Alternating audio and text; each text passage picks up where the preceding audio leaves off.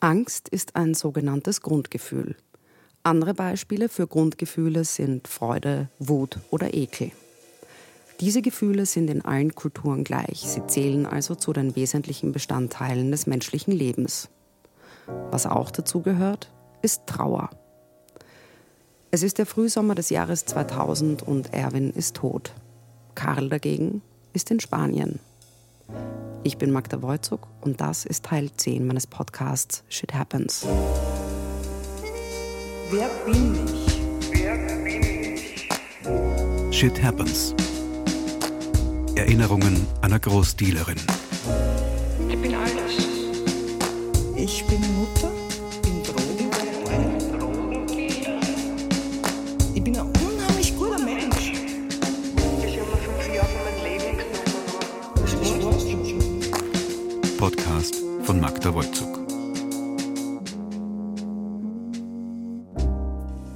war ja keine Flucht. Ich bin in Urlaub gefahren.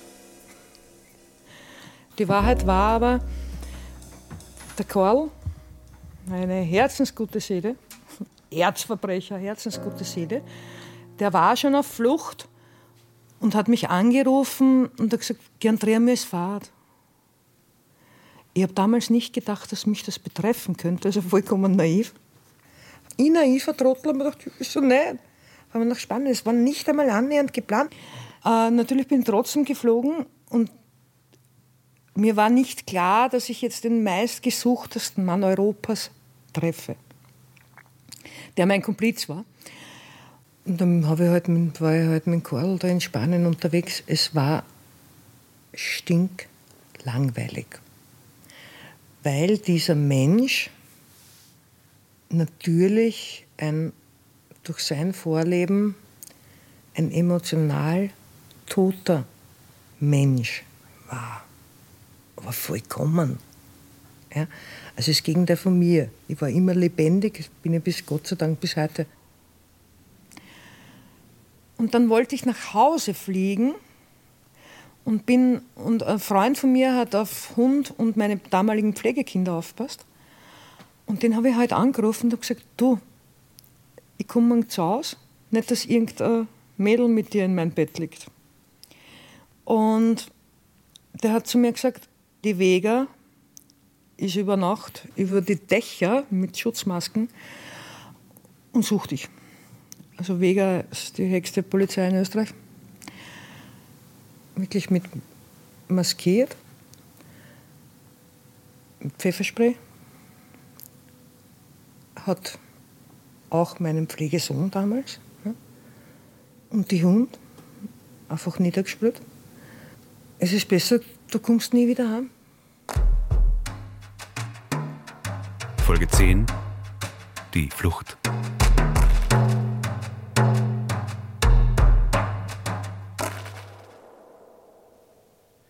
Ja, da war dann der Wegeinsatz. Ja. Also meine Tante hatte dann so ein Haus gehabt da in der Schwächerter Gegend. Und dort habe ich mit der Tante dann auch gelebt wieder. Und ich war in diesem Haus in Schwächert ich habe mich halt ein bisschen darum kümmern sollen, dass da halt wer ist. Dann war noch ab und zu so, ich sage mal, ein anderer Gangster, der auch auf dieses Haus aufpassen sollte. War einer von den Coolen und der war halt da mit mir ab und zu in dem Haus dort. Und eines Tages um sieben in der Früh, wir waren am Vortag, da war so eine kleine Disco, ich kann mich noch gut erinnern, waren in der Disco, sind um zwei in der Früh heimgekommen, haben ein bisschen was getrunken gehabt und sind schlafen gegangen. Und um sechs in der Früh habe ich gehört, die Chamu und den Geronimo, das waren unsere zwei Hunde, ein Pitbull und ein Golden Retriever, die waren im Garten und haben voll bellt, Vollgas und das waren keine Beller. Und ich bin so krantig aufgestanden und reißt die Tür auf und schrei, Chamu, Geronimo, aus! Und in dem Moment stehen 30 Wegerbeamte mit Maschinenpistolen, richten alles auf mich, stehen am Ende in die Höhe, haben mich geschnappt. Ich war in der Boxershort, ich war so 15, 16 Jahre so und haben mich gegen die Wand gedrückt, haben mir Handschellen draufgegeben und dann haben sie die Bude gestürmt. Und drinnen ist noch der zweite gelegen, der hat noch geschlafen und den haben sie mitgenommen. Wie es fertig war mit der Durchsuchung, haben sie mir die Handschellen runterlassen. Bin in der Unterhosen da gesessen, die haben den mitgenommen und alle sind wieder gefahren. Und ich war alleine in dem Haus und habe gar nicht mehr gewusst, wo, meine Tante ist nicht da, wo, wohin mit mir? Jetzt bin ich da alleine in diesem fetten Haus mit zwei Hunden. Das war ja noch die Zeit mit, da hat ja nicht jeder Handy oder Smartphone oder irgendwas gehabt. Wir haben dann einmal ein Festnetztelefon dort gehabt. Dann sitzt er. Weißt nur, die Mutter ist auf der Flucht, die Tante ist auf der Flucht, die Hälfte von den Freien sind schon verhaftet. Und dann habe ich gewusst, ich bin, ich bin nicht nur Meier. Wer in Wien Meier geht, wird erwischt. Ich bin mit dem meistgesuchtesten Mann Europas unterwegs. Mit einem kleinen Kind an der Hand. Mit meinem Kind an der Hand.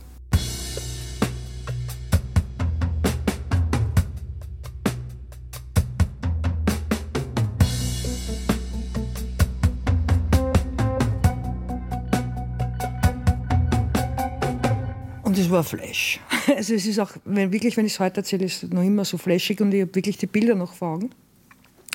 Und jetzt habe ich aber da das vierjährige Mädel an der Hand gehabt.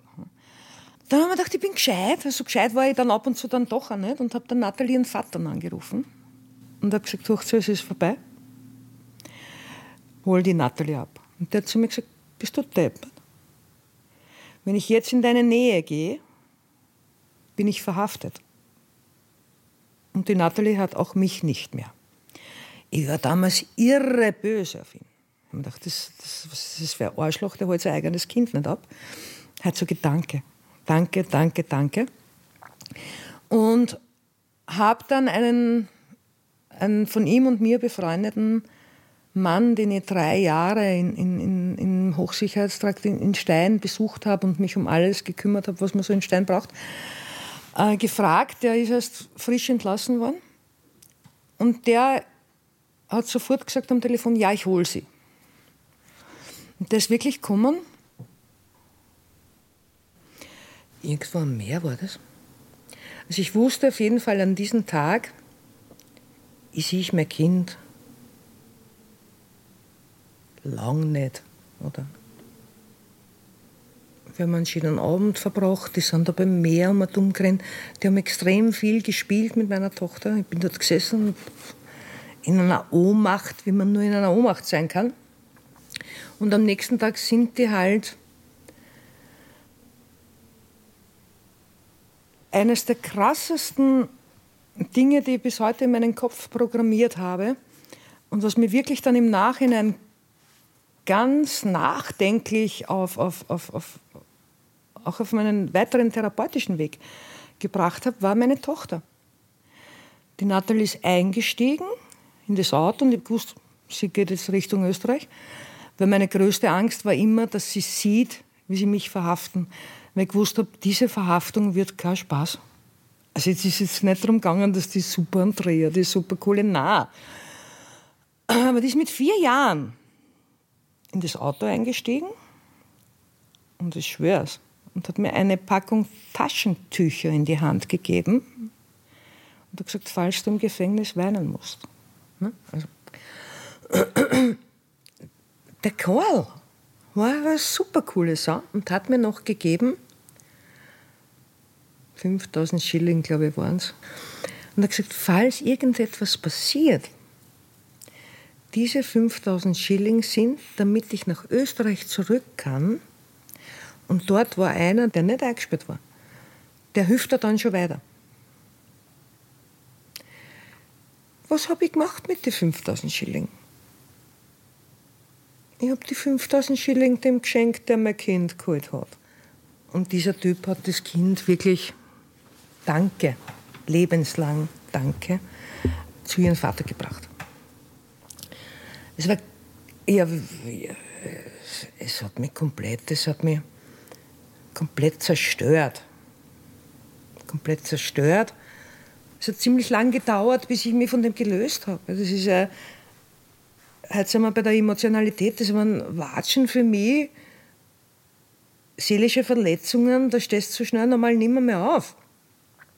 Und Schuld natürlich, eigene Schuld. Was habe ich denn mein Kind da?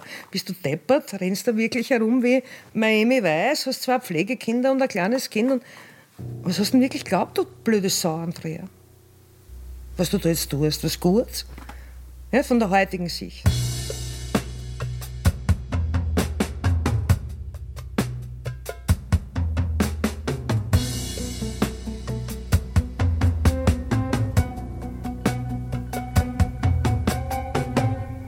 Und dann war ich halt auf der Flucht. Und ich wusste, ich kann nicht mehr haben. Ich kann nicht mehr nach Hause.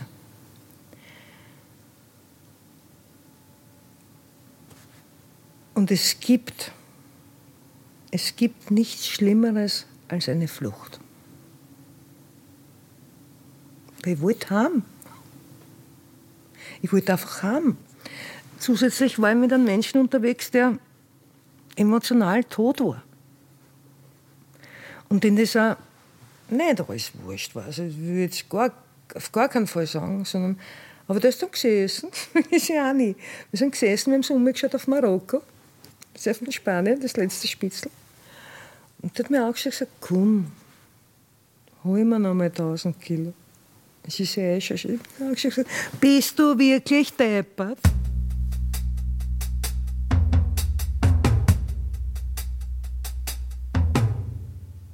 Du kannst über deppert lachen, weil zum Beispiel, ja, was ich wirklich nicht kann, ist Karten lesen. Ich kann keine Karten lesen. Ich kann keine Karten lesen. Jetzt bist du aber wirklich, du bist einer der meistgesuchtesten. Ja? Und ab dem Moment war ja alles scheißegal. Wenn die Kleine nicht mehr dabei war, es war einfach scheißegal. Der ist gefahren und ich habe die Karten gelesen. Weißt du, was mir gelungen ist? Ich schwöre, wenn er jetzt neben uns sitzt, pisst er sich wahrscheinlich auf und lauter Lachen. Damals habe ich geglaubt, der bringt mich um.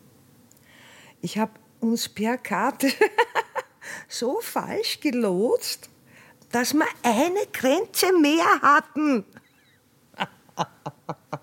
Wir hatten ein Land mehr. Der ist gesessen, der hat mir angeschaut und gesagt, wie deppert ist er heute? Ich habe mich einfach nicht ausgegeben. Es war der Wahnsinn. Aber es war nicht lustig. Also was ich immer in meinem Leben angestrebt habe, war eigentlich, und das mache ich bis heute, Spaß. Und jetzt musst du dir vorstellen, neben dir jemanden an der Vorderseite, der alles hat, nur keinen Humor, also keinen sichtlichen, der sagt, lest die Karten und auf einmal stehen wir wirklich auf einer Grenze, wo wir absolut nicht hingehört hätten. Wir sind dann irgendwann eh dort gelandet, wo wir wollten, in Ungarn. Ungarn war ein Plan, weil dort hatte der Karl ein Haus. Er hat dann auf belgische Papiere, weil er war ja immer, er war ja super ausgestattet, das muss man wirklich lassen, ein Haus gemietet in der, in der Nähe von der Grenze nach Österreich.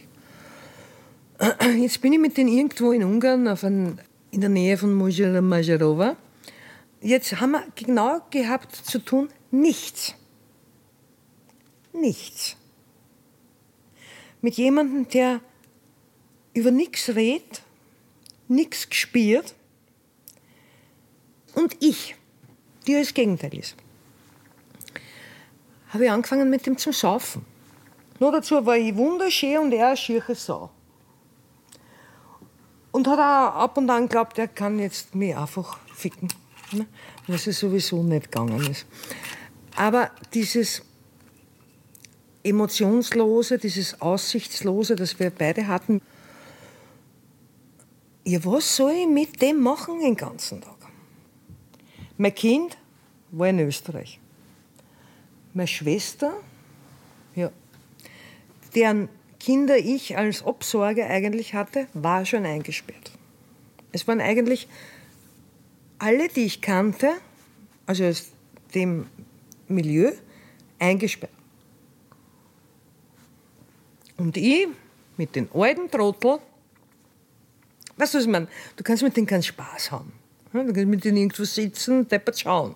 Aber Spaß? Nein was machst du? Jetzt habe ich jedes Mal, wenn ich zu viel getrunken hatte, bin ich mit dem Fahrrad zu einer Telefonzelle und habe zu Hause angerufen. Die, die halt noch zu Hause waren. Immer. Immer, wenn ich zu viel getrunken gehabt habe, ich habe mir noch nichts anderes gesehen als nach zu Hause. Ich meine, und Ungarn ist ja wohl das letzte Land, wo ich als Mensch landen will. egal wie viel Geld ich habe. Der kann das ganze Geld, was der hat, interessiert doch keinen Menschen mehr. Ne? Und natürlich mein Kind. Ich wollte nichts außer haben. Also jetzt wenn ich betrunken war, bin ich zu der Telefonzelle gefahren, was natürlich das Schlimmste ist, was du tun kannst. Das ist ja keine Frage. Ja, äh, und habe zu Hause angerufen. Und dann habe ich irgendwann einmal angerufen, den damaligen Freund meiner Schwester. Ganz ein netter Bursch, ganz ein netter Chris. Und habe zu dem gesagt, habe halt mit dem telefoniert und der hat zu mir gesagt, es gibt einen Polizisten, der will nur mit dir reden. Und ich habe gesagt, sag den Herrn Lang, er soll mich in den Arsch lecken. Ich meine, dass ein Polizist nicht nur mit dir reden will in so einer Situation, war mir klar. Und irgendwann stehe ich in dieser Telefonzelle, telefoniere mit irgendjemandem nach Hause, IT nach Hause. Und der Qualler steht vor mir natürlich mit seiner Berufserfahrung oder Kriminalitätserfahrung. Die Haare sind ihm gestanden zu Berge und hat gesagt, wortwörtlich, wenn ich eine depperte Alte, also Frau, wenn ich eine depperte Frau haben will, dann bist das du. Und mich hat das so geärgert, weil er mich ja die ganze Zeit wollte. Er wollte mich als Frau habe aufgelegt, bin mit unserem Kalle nach Hause in dieses gemietete Haus, habe ihm zart bei die Haare durchs ganze Haus, was mir wurscht war, was mir als Frau ihm wurscht war, und gesagt, was glaubst du, wie du bist, du voll Trottel. Ja, also hat mich noch zu 100% in Recht und habe mit dem dort wirklich zum Raffen angefangen der war natürlich in der Annahme, ich habe 5000 Schilling und ich werde mich an das halten, was vereinbart war, dass ich nach Hause fahre und der und der wird sich dann schon kümmern. So, was habe ich gemacht? Ich war besoffen, habe kein Geld gehabt, aber jede Menge Stolz. Weil ich brauche doch den Karl nicht bin dort in irgendein scheiß ungarisches Kellerlokal ohne irgendeinen Cent, weil das, was ich hatte, hatte ich doch verschenkt. Ja, Geld war ja nie ein Thema. Ich habe zu Hause angerufen. Und zwar ein Freund meiner Schwester. Der, der gesagt hat, da gibt es einen Polizisten, der will nur mit dir reden. Den habe ich angerufen und habe gesagt, ich bin in, dort und dort in einem Lokal, ich habe keinen Euro, ich will nach Hause. Für mich wäre eine Flucht psychisch nicht machbar gewesen. Ich wollte immer nur nach Hause. Und der hat zu mir gesagt, wart, ich hole die. Danke, oh, glücklich was, glücklich was, die depperte Andrea. Und der ist wirklich gekommen mit einem Taxi. Mit einem Wiener Taxi nach Ungarn. Und wir fahren über die Grenze und der sitzt am Beifahrersitz und dreht sich um und schaut mir an und sagt, gib fünf, wir sind in Österreich. Und ich gebe ihm fünf und wie es einschlagt, kommt von alle Seiten. Ich schwöre das. Von all, einen jungen Hund habe ich auch mitgehabt. Ich weiß nicht warum, weil irgendwas brauche ich ja immer, um das ich mich kümmere. Von allen Seiten Blaulicht. Und dieses Blaulicht öffnet nicht die Türen des Fahrers und des Beifahrers. Nur meine. Der Typ hat mich verkauft, damit meine Schwester, für deren Kinder ich die Pflegemutter war, von der Haft nach Hause gehen kann. Das lasst einmal auf der Zunge zergehen. Er hat mich der Polizei verkauft, damit er meine Schwester freikaufen kann. Die beiden haben es wirklich, die haben es nicht kontrolliert, da ist nicht einmal die Tür geöffnet worden. Auf meiner Seite, von beiden Seiten, wie im Film halt, Tür rauf, zack, boom, krach. In ein Polizeiauto hinein, Wiener Kennzeichen, Wien, Meidlinger waren das. Links von mir Polizist, rechts von mir Polizist, auf der Beifahrerseite ein Polizist, der Fahrer Polizist, alles in Zivil. Den Hund haben sie mir natürlich auch weggenommen. Mit Hunden fährt man selten in, in eine U-Haft. Und ich habe besoffen.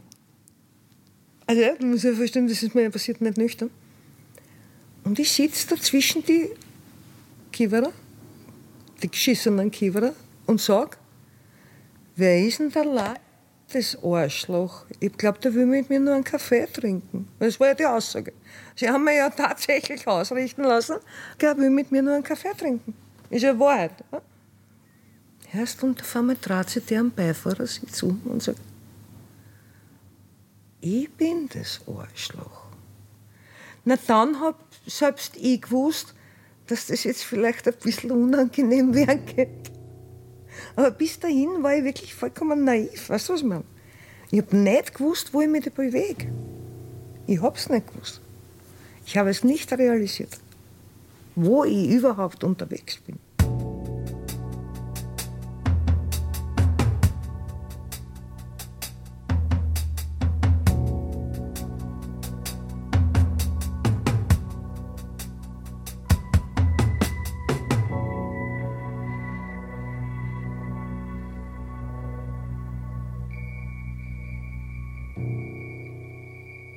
Dann bin ich auf einmal gesessen in dieser Arschloch-Polizeistation Meidling, ne, wo ich ja eh noch aufgewachsen bin, Hufelandgasse. Na, dann schmeißen sie die halt dort eine in, den, in die Zelle. Und da bin ich ganze Nacht gelegen. Und haben natürlich nicht nüchtern, also da war ich sicher schon nüchtern. Aber ich gedacht, was sage ich, was sage ich, was sage ich, was sage ich. Ich habe immer gedacht, die holen mich jetzt, die schlagen mich. Also alles, was man so hört. Ja die holen jetzt auf, die hauen dich aufs Maul, du musst jetzt wissen, was du sagst. Ja, so, so bin ich in dieser Zelle, wo nur mehr Matten auf, am Boden ist. Da ist der Leben eh vorbei. Na, gar nicht war das bei mir. Das muss ich wirklich sagen. Es war bei mir nicht annähernd. Erst am nächsten Morgen haben die die Tür der chillig aufgemacht, die Kiewer aus Meidling, haben mich aufgeholt und gesagt, na, was hast du denn dazu sagen? Und wo ist denn der Karl? Jetzt habe mir gedacht, es ist ja Not dazu, es ist wirklich eine lustige Episode. Ich habe gesagt, der Karl ist mit einer roten Mitsubishi in Spanien. Ich war mit einem, mit einem blauen Mitsubishi in Ungarn. Und das und das und das und das und das und das und das und das. Nein, damit habe ich alles nichts zu tun. Nein. Nein, damit habe ich nichts zu tun. Der hat mir auch gesagt, das sind 16 Beneordner Aussagen gegen dich. Und du sitzt da tatsächlich und sagst, nein, damit hast du nichts zu tun. Und ich war bis zum Schluss. Und gesagt, nein, damit habe ich nichts zu tun. Ich, ich es, weil ich sitze. Das Problem war nur, der depperte Karl war wirklich mit einem roten Mitsubishi in Spanien. Ich schwör's. Shit Happens. Erinnerungen einer Großdealerin. Podcast von Magda Wolzug.